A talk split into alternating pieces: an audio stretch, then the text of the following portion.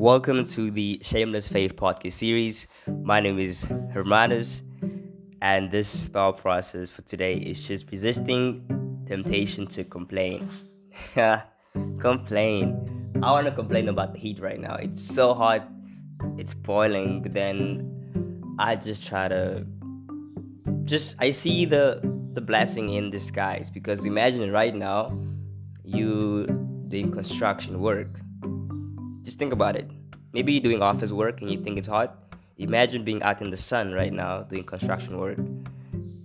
You know, it's just bad, but we don't have to complain. And I think most times, even I complain about a lot of stuff and I don't really see my blessing. So I want to just take you back to a scenario that played off back in the day. This is when the Israelites spent 40 years wandering in the wilderness for what should have been only an 11-day journey. And I imagine sometimes we spend 40 years trying to find something that just took us like 11 days. So the Israelites, were speaking against God and against Moses. They were like, why have you brought us out of Egypt to die in the wilderness? For there's no bread, there's no water, and we're eating the same food every day.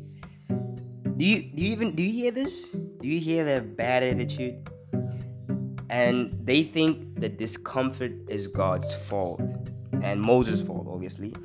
And they're complaining about, the manna they're eating. Like they're eating every day, but they're still complaining about the food they're eating. So what I'm saying is the worst thing is about complaining. The worst thing about complaining is it prevents you and prevents us from seeing the blessings we have. You're in a situation or, a problem or you want to change. And it's like you have to go against that. You have to go against that, I think, that process to be who you are.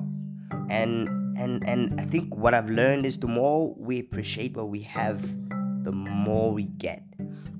I also learned that we rarely find freedom from negative stuff. I mean, it's not permanent. It's gonna pass.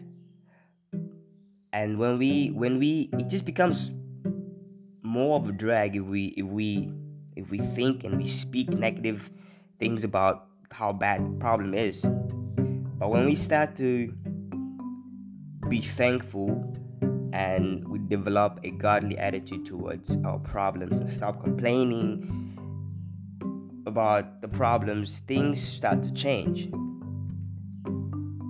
So I want to encourage you just to stop complaining and just trust the process and just see how blessed you are.